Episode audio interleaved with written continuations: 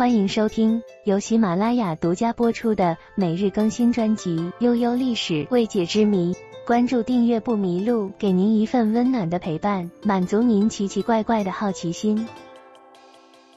老外为什么不承认夏王朝的存在？是什么原因导致的呢？相信每一个中国人都知道，中国历史上第一个朝代是由大禹建立的夏朝，历史教科书也是这么写的。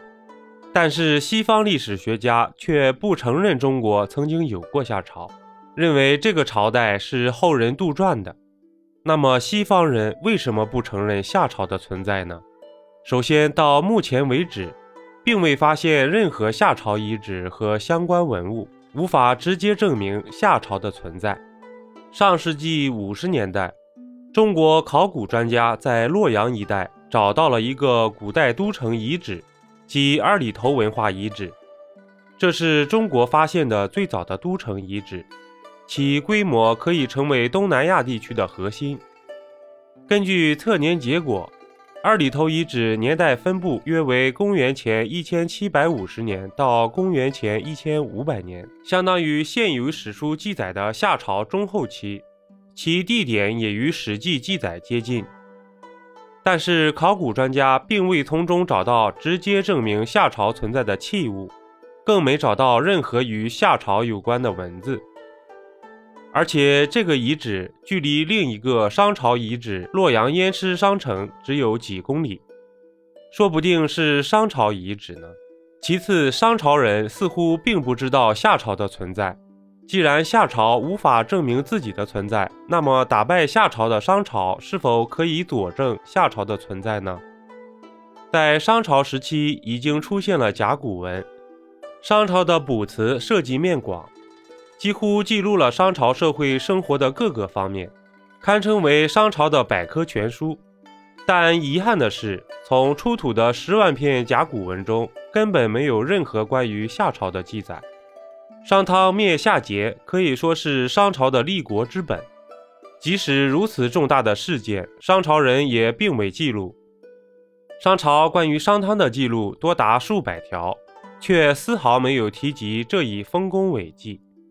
第三，关于夏朝的记录，最早出现在夏朝灭亡一千年以后，使得可信度大大降低。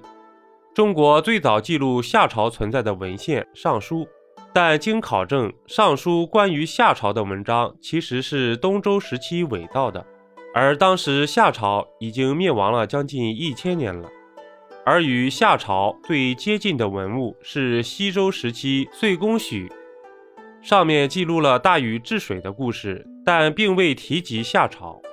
第四，夏朝的存在很可能是周朝人为证明政权的合法性杜撰出来的。